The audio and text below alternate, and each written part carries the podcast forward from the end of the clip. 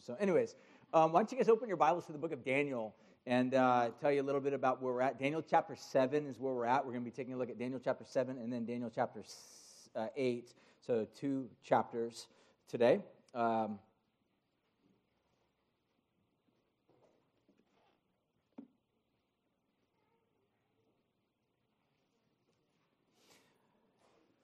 while my iPad is not working.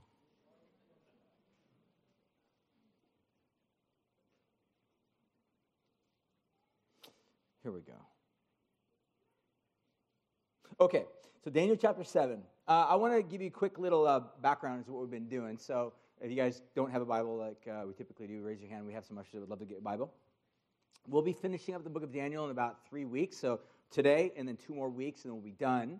Uh, and in the beginning of October, we're going to go through what's kind of commonly we've been doing over the past several years, multiple years, is our kind of annual uh, vision series, which is an opportunity to really rethink and to dig deeper into who we are as a church and how we see God has called us to live and embody the gospel in San Luis Obispo, in San Luis Obispo County, in our homes and neighborhoods and workplaces and so on and so forth.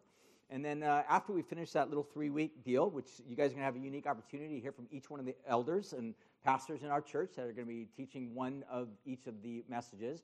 Then from that, we're going to be starting a brand new series going through the book of First Corinthians, which, uh, if you've ever read the book of First Corinthians, uh, it's a really, really unique book written to a community of people that's not unlike our world and community in which we live in today. And uh, I'm excited about jumping into that as well, as we're going to have a bunch of uh, Bible teachers that are part of our church family. They're going to be digging in and being a part of a collective and collaborative to teach scripture to you guys. I, I think it's going to be really uh, huge benefit and blessing to each one of you guys as we continue to go through that. So uh, we're going to finish up the book of Daniel about three weeks. But what I want to do right now is I want to circle back to what we've been at is Daniel chapter 7, and then, like I said, jumping into Daniel chapter 8. So why don't we pray real quick, and then we'll do a little bit of background. We'll jump into the storyline, and hopefully all of this will make sense. So, God, we, even right now, we come to you. We just invite your presence here in this place. Eh, God, we recognize that apart from you, apart from your presence, uh, Lord, all we simply have is um, just this gathering around an incredible book. But what we want, God, is your presence to bring it to life, to bring our hearts to transformation, and then ultimately, God, to send us out of here on mission, to have a deep intentionality of how you want us to live and embody the gospel. So we pray and ask all these things in Jesus' name as we look at your word this morning. We all said, Amen. Hey, before we uh, jump in, two things that just came to my mind as, uh, as I was thinking about this. You guys all sat on like two little flyers. Uh, one is a opportunity to serve, to get involved in our church. In order for things to happen, not only here on a Sunday morning, but all throughout the week, it takes an enormous amount of volunteers and servants, people that have a heart for God and want to use their talents and treasures for the Lord. Um, and so maybe that's you. Maybe you have unique uh, areas of expertise, or you have a little bit of time on your hands, and you would like to devote that. Again, it could simply be as like an hour a week, two hours a week, uh, to to dive in.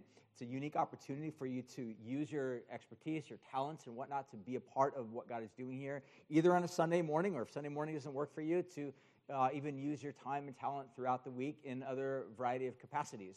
Um, so if you would take a moment, if you would like to fill it out, you can either fill that thing out or just go to our website, calvarystore.com forward slash serve, which is actually better because some of you guys have chicken scratch and it makes it extremely difficult for our office staff to even read what the heck you're writing. So just do everybody a favor and just go to our website. It'd be way easier. Um, so there you go. Uh, but then, secondly, there's that little flyer.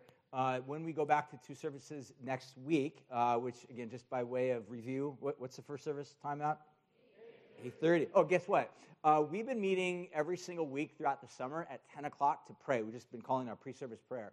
We're going to continue that pre-service prayer time uh, beginning next Sunday. However, rather than at 10, we're going to, we just, because we're, we're, such good Christians, just like Eric said, thank you, um, mature Christians, I guess, uh, we're going to be meeting at 8 o'clock for our pre service prayer time. So, anybody and everybody that would like to be a part of that, we really feel the importance and significance of being a community that regularly practices prayer. Prayer is our way of basically saying we cannot do this on our own.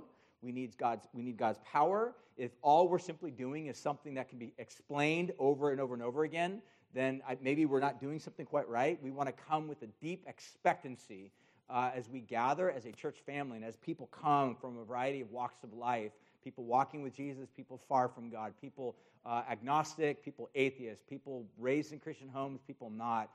We want to come with this expectancy that this God actually transforms and touches and remakes people's lives.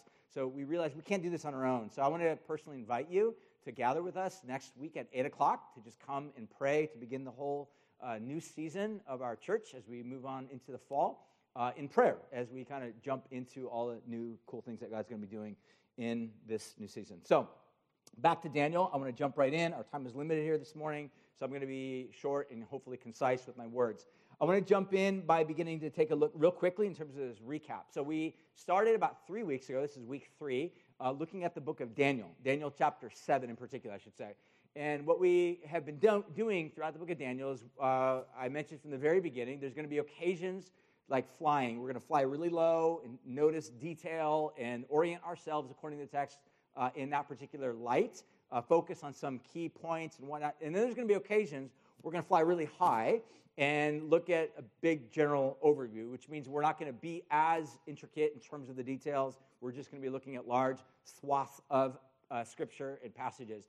Uh, today, kind of, is the pivot for that, where we will start by looking at some of the explicit details, and then we're going to fly really high over chapter 8. So, um, for some of you that are wanting me to go really deep into chapter 8, I'm going to totally disappoint you, and I'm not sorry. Um, but if you would like uh, information, I'm happy to point you in the direction of some good, uh, more extensive teaching on this. So, if if you are that person it's just like, ah, oh, I was hoping that we would go through every single point by point detail and figure out who the small horn is and who the antichrist, all these, all these questions that you want, I'm not going to answer necessarily, but I'm happy to point you in the direction of that. But what I will do is I will try to take a look at the big picture um, items that I think the text is trying to point to. So, um, again, as far as fidelity to the text, I'm hoping to be as faithful to the storyline and the narrative as I can. So, there you go. A little bit of uh, caveat and disclaimer and whatnot.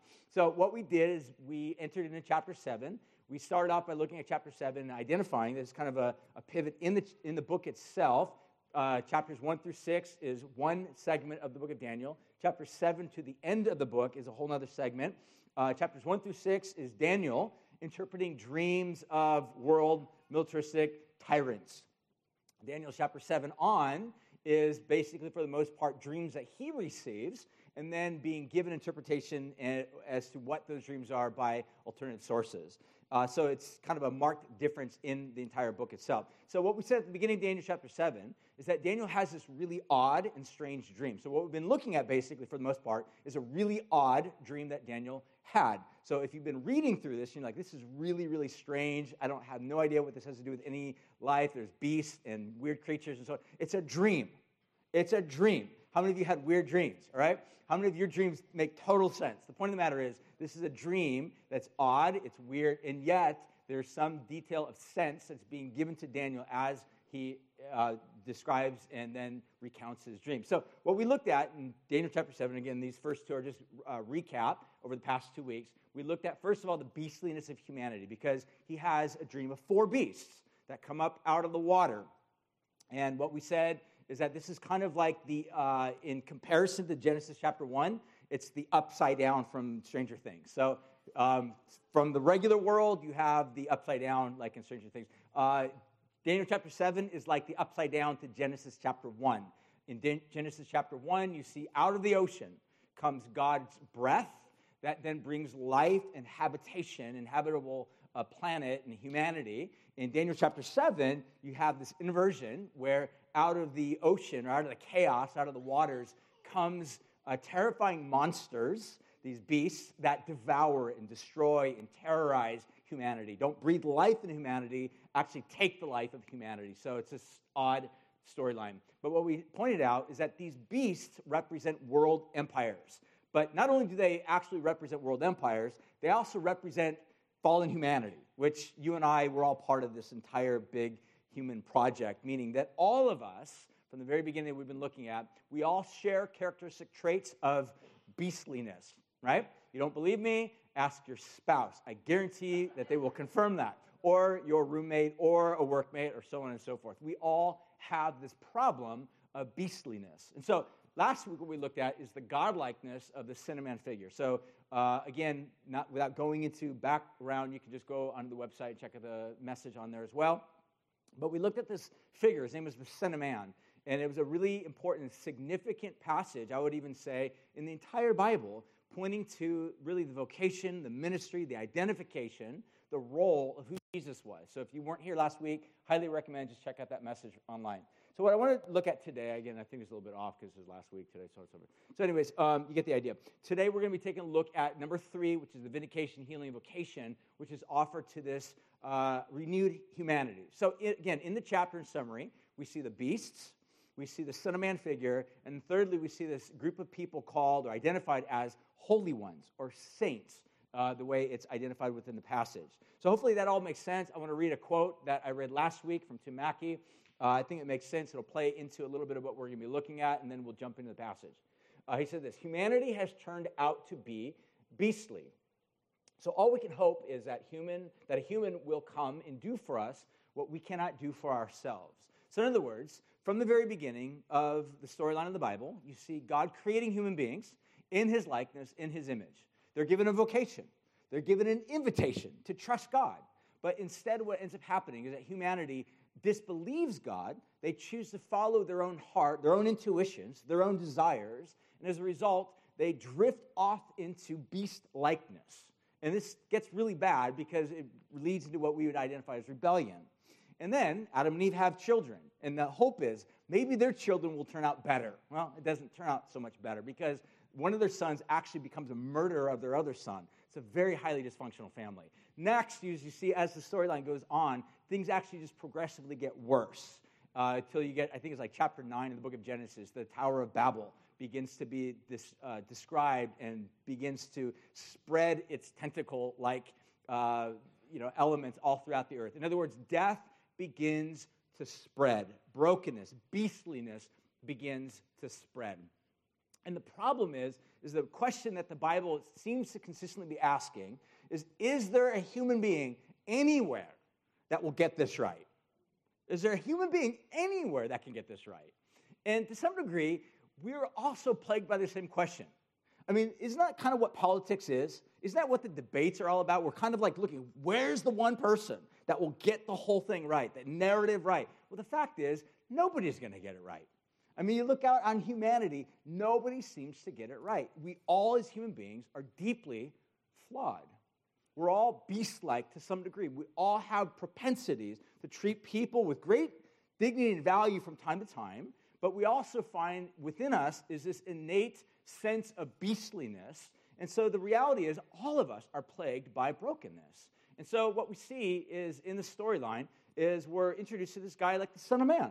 And that's where that figure, which ultimately points to Jesus, becomes so significant because what Daniel's telling us in this dream is there is one person that actually gets it right.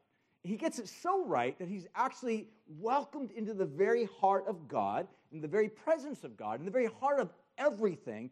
And on top of that, this Son of Man character is also given and sh- uh, or shared with this unique you know, attribute of God kingliness. He begins to rule and reign with God. And this is where the story gets more complex and more beautiful because it's not just the Son of Man figure that's given or this shared throne with God, but also this other group of people called the saints.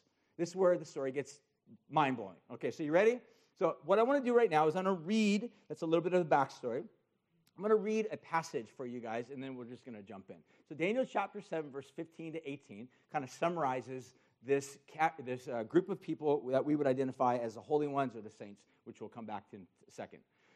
As for me, verse 15, Daniel, my spirit within me was anxious, and the visions in my head alarmed me. So he's obviously wakes up in the middle of the night, he's got a panic attack, he's freaking out, he's sweating. What in the world did I just envision and see? This is terrifying. It goes on to say, I approached one of those who stood there and asked him the truth concerning all of this. And he stood and he told me uh, made known to me the interpretation of all of these things. And in verse 17, these four great beasts are four kings who shall arise out of the earth. Verse 18, but the saints, is where the story gets really interesting. But um, this is just a side note. If, uh, uh, if you've ever heard of like, like reading your Bible and paying careful attention to, to, the buts, the buts in the Bible, Uh, the buts are these transitory words that, that point out one particular thing, but then it leads into a whole other thing. This is kind of one of those moments. It points out the, the four great beasts, but it goes on as a form of transition into the saints, whoever these people are. The saints of the Most High shall receive the kingdom and possess the kingdom. This is where it gets crazy. Forever, forever, and ever. Just in case you're wondering, how long is the kingdom that they're going to have? Forever, forever, and ever. How long do our lives last? I don't know, 70 years, maybe, if you're lucky. 60, 80, 90, who knows, right? Uh, how long is, you know, a, a president that maybe you don't like in a current administration going to be in for? Maybe, you know, a few more months if, if, if that's what you hope. Uh, what about another future administration? What about uh, if you're living under a tyrant, say, for example, in China? What about if you're in Syria and you live in a SWAT, uh, portion of the land that's occupied by ISIS? How long are those tyrants and those dictators and those leaders are going to be in positions of power? Well, at some point, there's an expiration date. And that's contrasted with what we're told here that whoever the identity of these people are, these saints, these holy ones, they will be given uh, this kingdom. They will receive it as a gift. It indicates by grace, right? That's what receiving is. It's, it's a gift that's offered to them. And this kingdom that they are being given or gifted will last forever, forever, and ever. So there you go. What I want to do now is I want to basically just take a look at three things, and then we're going to end by watching uh, another video from the Bible Project on the new humanity, and hopefully it all makes sense, and then we'll uh, move into a time of just response to what God wants to do in our hearts by way of asking some questions and singing.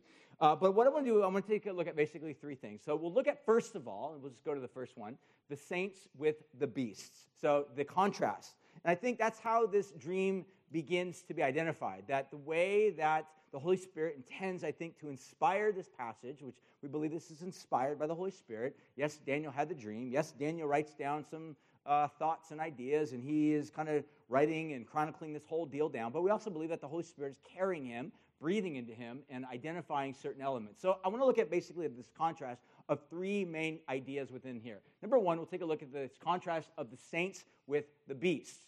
So the word saint, basically, again, this is a portion of the book of Daniel. It's actually written not in Hebrew, obviously not in Greek, but also written in or written in this language called Aramaic which, which is unique for the book of any book in the Bible because most of the books in the Bible are either Greek or Hebrew, but this is a unique section that's actually written in Aramaic. Uh, but the word that's actually used there for holy ones um, almost is very similar to the Hebrew word for holy. Kadosh is the Hebrew word. An idea can basically mean something of weightiness or holiness or separate idea that's kind of conveyed there. And it's a word that we oftentimes will translate into the English of saints. It's the same idea in which in the New Testament, when you see Paul, for example, writing, this guy that's writing these letters to uh, the followers of Jesus. By the way, did you know that followers of Jesus in the New Testament were called saints? Now, I don't know what you think about when you think about the word saint. Personally, I don't like the word because it comes with a lot of baggage.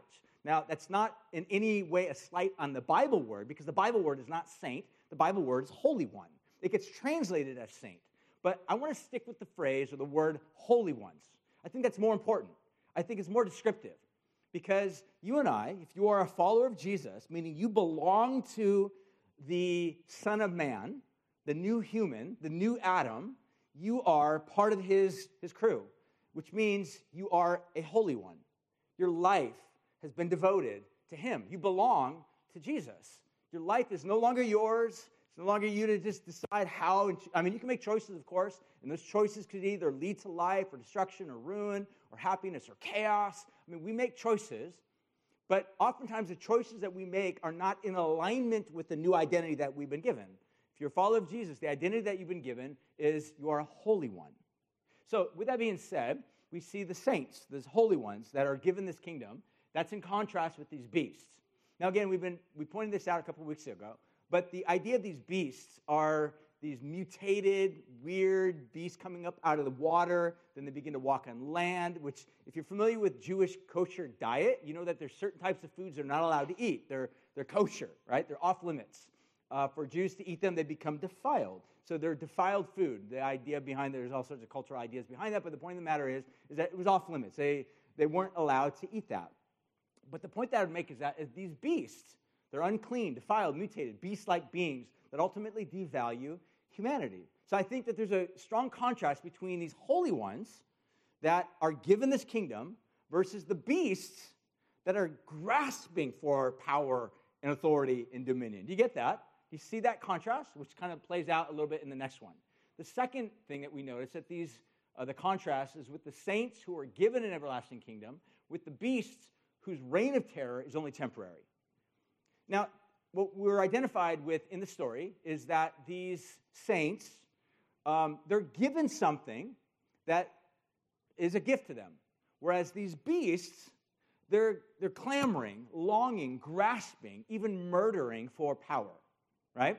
Which you might be like, that sounds a lot like today. Like, yes, that's the point. We are all, to some degree, affected or infected by the beastliness that has infected all humanity throughout all time. In other words, what we do is we use what power we have. Some of us have greater authority and power and influence uh, than others. But what ends up happening is we use our influence, power, and authority or sphere of influence oftentimes to grab power. Because at the end of the day, what we're oftentimes doing is we are trying to create a long, sustainable life for ourselves, right? I mean, if you think of it, that's what we're often. I mean, all of the, one of the reasons why I think we do what we do is we have this deep longing for eternity in our heart. Meaning, is we want to outlive. We want something, a legacy to outlive us. The problem is, is that most of us, obviously um, not all of us, at some point we will, uh, all of us will die. But the legacy that we're longing to hold on to will die with us. I mean, just I want you to pause and think about this. This is what the beasts were grasping for. They're grasping for this kingdom, this authority, this influence, this ability, and ultimately it will be stripped from them. However, the saints, whoever these people are, are given something they didn't earn, they didn't deserve, that is offered to them free of charge. So we notice with regard to the saints in this contrast number one, the saints of the Most High, they shall receive the kingdom and possess the kingdom forever, forever, and ever, as we had already read. Uh, that's in contrast with these beasts.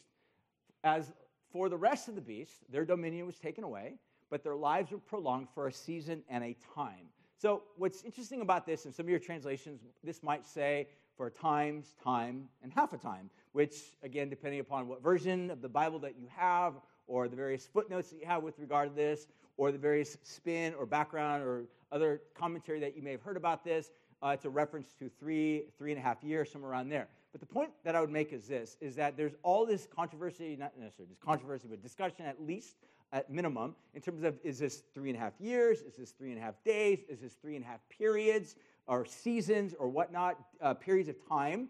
Um, and, and, again, I, I'm not going to get into a debate on that, but what I will suggest is it is about a period of time, and why that's significant is this reason alone. For the saints, the kingdom they receive will last forever, forever, and ever. Those who reign in terror, those who bring crushing evil and wickedness and brokenness and ruin and violence upon humanity, it has an expiration date. I want you to think about this because for some of you, you live in a life right now where you face this form of terror, this brokenness, this hurt. It's a, maybe an oppressive relationship uh, with a boss or a spouse or a family member or some sort of situation where you find yourself in a place where you heart, your heart cries out for justice. You wish somehow something would come in and invade and rescue you from that situation. And what I want for you to hear that I think Daniel is trying to convey very loudly and very clearly is that no matter what type of oppressors we have in our lives, even though it may seem eternal, even though it may seem everlasting, even though it may seem never ending, it has an expiration date. It will conclude, it will finish, the terror will be over, the oppression will end. And this is what I think Daniel and his readers would have read into and been absolutely blown away with a sense of awe and worship and thanks to God. Next, I want to jump into the, next slide and begin to take a look at a little bit of chapter 8. Again, like I said, I'm not going to spend a lot of time thinking about this, but I want to just focus on a couple things, key elements. Number one, The book of Daniel, chapter 8, is another vision. It actually comes about two years after Daniel chapter 7, as far as the vision is concerned. Again, it's another really odd, strange vision. There are some deep overlaps that a lot of scholars believe that's going on here. Uh, that references uh, the Medo Persian Empire as well as uh, the following empire, probably of uh, Greece, and what, Greece and whatnot. But the point that I would make is this is like the first vision that Daniel has, the second vision also is one of beasts. And these beasts, like the first vision, crush and destroy and devour and ruin and oppress and cause havoc upon humanity, just like the first beast. And just like the first beast, the second set of beasts in a second vision also has a time limit. And that's what I want to focus on for you to think about. Again, if you want to dig deeper in chapter 8, please talk to me afterwards. I'm happy to point you in some right directions. But this is the big takeaway that I want for us to just think about. So, going back to verse 8 or chapter 8, next slide, is he says this And then I heard a holy one speaking, and another holy one said, to the one who spoke, For how long is the vision concerning the regular burnt offering, the transgression that makes desolate, and given, giving over the sanctuary and the host to be trampled underfoot? Now, a lot of scholars believe that this is a reference to a guy by the name of Antiochus Epiphanes, which actually took place about 100 some odd years before Jesus even came on the scene. Um, some scholars, again, this is where it gets really debated, right? Some, and this is where I would suggest really strongly, dude, no matter how or where you land on the spectrum of Bible prophecy, to some of these things, I think you just got to have you got to you got to have an open hand with regard to these things. I know people, and some of you guys have been, been maybe brought up in churches where this is all the pastor ever talks about is prophecy, and it's just constantly fighting on that and constantly making big issues over this. Um, at the end of the day, if prophecy is not bringing you into clear, sharp relief focus of Jesus, then it's a it's a drift of the original intent of prophecy. So the point that I would make is this: is that regardless of who this is or where this at, uh, the point of the matter is again in verse 14. And then he said to me, two, uh, 2,300 evenings and mornings, then the sanctuary will be restored to its rightful state. The point of the matter is, I think that's being emphasized here, is that just like in Daniel chapter 7, in Daniel chapter 8, these beasts, in their rampage of terror, have an expiration date. It will come to a conclusion. That should cause everybody in this room that in any way, shape, or form that has felt the boot of any form of terror or oppression or uh, bullying or any form of being pushed off to the margins or being discriminated against, to breathe a big sigh of relief and say, How long, O Lord? When will this come? King Jesus, you rule and reign, you are good, and no matter what type of oppression I find myself in the midst of, at some point it will come to a conclusion. So, as we move on, I'm going to look at the very last part and then we'll wrap it up. Uh, the saints who victoriously overcome what they suffered by way of contrast, the saints who victoriously overcome what they suffered with the beast who caused the suffering were ultimately overcome with defeat. So, again, on the one hand, this group of people called the saints, these holy ones, these ones that are belonging to God, Yahweh God, uh, they will victoriously overcome. They will be given victory that they didn't earn, they didn't deserve. It was a gift offered to them um, in spite of their defeat or in spite of their suffering, which means, again, uh, that people who follow God are not in any way, shape, or form um, able to outflank suffering. Suffering is a part of humanity, it's a part of life, it's a part of something that you and I will oftentimes at some point go through. It's either suffering that's by way of our own creating or our own making, or suffering that's oftentimes inflicted at the hand of another person over our lives who has authority or power over us that causes deep pain and suffering over us. But the point that I would make is that is that we see that these saints they victoriously overcome even though they have been trampled on by this beast, these beast-like figures. This is in contrast with the beasts who actually caused the suffering, they will be defeated. So just listen to the passages, how this plays out. Daniel chapter 7, verse 26 The court shall sit in judgment, and his dominion shall be taken away and be consumed and destroyed to the end. Now, I don't know how you think about the concept of judgment or how you think about the concept of God being a judge, but I would suggest to you that this is a key elemental theme throughout the Bible. And what you oftentimes see identified throughout Scripture is that God rising up on behalf of the oppressed and saying, I'm going to step in. So, this is one of the unique elements that, in a lot of ways, causes a lot of consternation in our modern world in which we live in, which is, which, by the way, is a deeply secularized culture and society, which means that we become a culture and a community. I shared a statistic with you guys a couple weeks ago that San Luis Obispo is the, I think, ninth, eighth or ninth uh, highest ranked post Christian city in all of America. Congratulations. So we, that means that we actually outbeat Portland and San Francisco. And uh, yeah, so that's, that's, that's SLO. I, uh, the point of the matter that I would make is this is that as a post Christian community, the question is what's come in and taken its place? And I would suggest uh, secularism, meaning this idea we don't really need God, or if God is a part of our lives, He's a distant part of our life that we can we can choose to follow him if we want. I, I, like to think of it as we can accessorize ourselves with God if we choose, meaning if we go to church on Sunday, we put on our God face, uh, and then we go into the rest of our week or go to the nightclubs on Saturday night or Friday night or whatever it is that we do throughout the rest of the week, we just de-accessorize ourselves with God. And we just kind of slip into our life. That's what secularism is. In other words, it, it uses God in order to kind of build out our own persona. But the point that I would make is this we live in a culture that if, if we really are secular, the question that needs to be asked is how do we then have a compassion for those that are marginalized, hurting, suffering, broken, or, or oppressed? In other words, on, on, what basis? On what basis? If we're nothing more than neurons or chemicals coming together to create something that we just call society at, at large, how can we even stand and find ourselves having any form of anger towards a 12 year old that's been sex trafficked? How, how, do we even, how do we even process a deep uh, frustration towards that? The point that I would make is this is that the Bible answer from Scripture is that because we're made in the image of God, human life matters. Because we bear his image. And because God cares about all human beings. And, and when there's uh, an injustice that happens, the Bible says that this God one day will step in and render a judgment and remove evil from its source.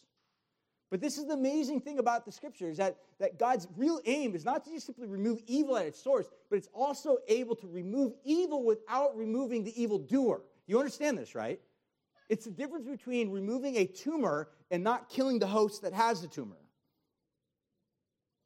This is what God's up to in this world. His aim is to somehow not just simply rid the world of sex trafficked children, but to reorient our sexual drives so that they're rightly ordered. Not to just simply remove mass murderers that strap bombs onto their bodies and then walk into a busy downtown, but to change the fundamental way in which we think about other human beings, to love others, even though they're different than us. This is what the gospel is all about. God is about creating a new humanity. That's, by the way, is really good news. And if we were a highly Pentecostal church, at that moment we should say, Amen. That's awesome, right? And it's totally cool. Go ahead and do that. But the point that I want to end with this is that we see that the saints victoriously overcome, even though they suffer, but the beast ultimately is overcome. So take a look at verse 27 again. The kingdom, the dominion, the greatness, the kingdoms under the whole heaven shall be given to the people of the saints of the Most High. His kingdom shall be an everlasting kingdom. They're given this kingdom. I want to finish with a couple thoughts because what we're invited to think about is the victory, to live in the status as being victors, conquerors, the way the New Testament would write it. Uh, in the book of Revelation, for example, uh, there's this first couple of chapters, chapter 2 and chapter 3, where John has this image of Jesus basically showing up and giving like a, an assessment test to the churches. Uh, and it's, you know, to some degree, you're like, oh my gosh, can you imagine what would Jesus think if he were to walk into Calvary SLO today? And how would he rate us? Like, how would he look at the general consensus of our church family? Would it be like, man, some of you guys are really working hard, you're doing amazing stuff. Others of you, you're, you're, you're overtaken by cynicism. You just sit in the back and you judge and you and you do nothing. You know, like what would Jesus say? Like that's kind of a shocking thing. But one thing that Jesus says every single time to every one of the churches, seven of them, is he says, "To him who overcomes, to him who conquers, I will give something." And then here's what he says in Revelation chapter 20, verse 22, 3, uh, 20, 22. I, I want you to, to read this with the context of Daniel chapter 7 in your head. So listen what he says Behold, I stand at the door and knock, and if anyone hears my voice and opens the door, I will come into him and eat the one who conquers, I will grant to sit with me on my throne as I also conquered and sat down with my Father on his throne. This, this literally, this image comes directly from Daniel 7. It's the image of the Son of Man being given a throne next to the throne of the Ancient of Days and the saints being given this throne that will have no end.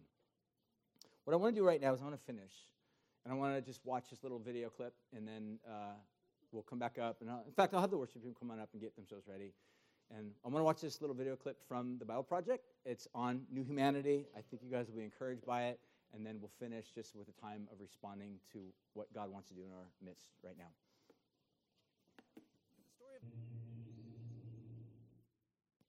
Not good.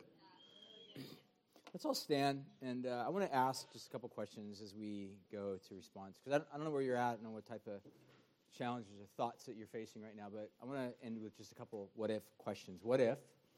What if we were to live from the victory that we've been given?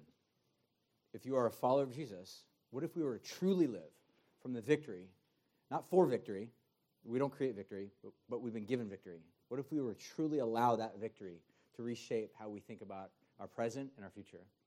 Uh, what if, when we gathered as a community of people around this king who sets people free, what if we came with this deep rooted expectancy that he wants to set people free and deliver them from sickness and illness and disease and debt and lies and anxieties and fears that cripple us and from broken marriages, from broken relationships and dysfunctional families and generational things that, that have just we've inherited from our moms and our dads and our families that we see cropping up in us what would it look like for us to truly enter in to worshiping this god that's truly good?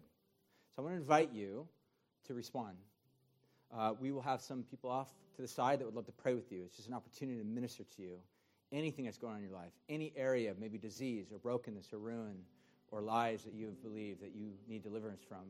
In areas of guilt or shame or brokenness or dysfunctionality, you just need God's healing.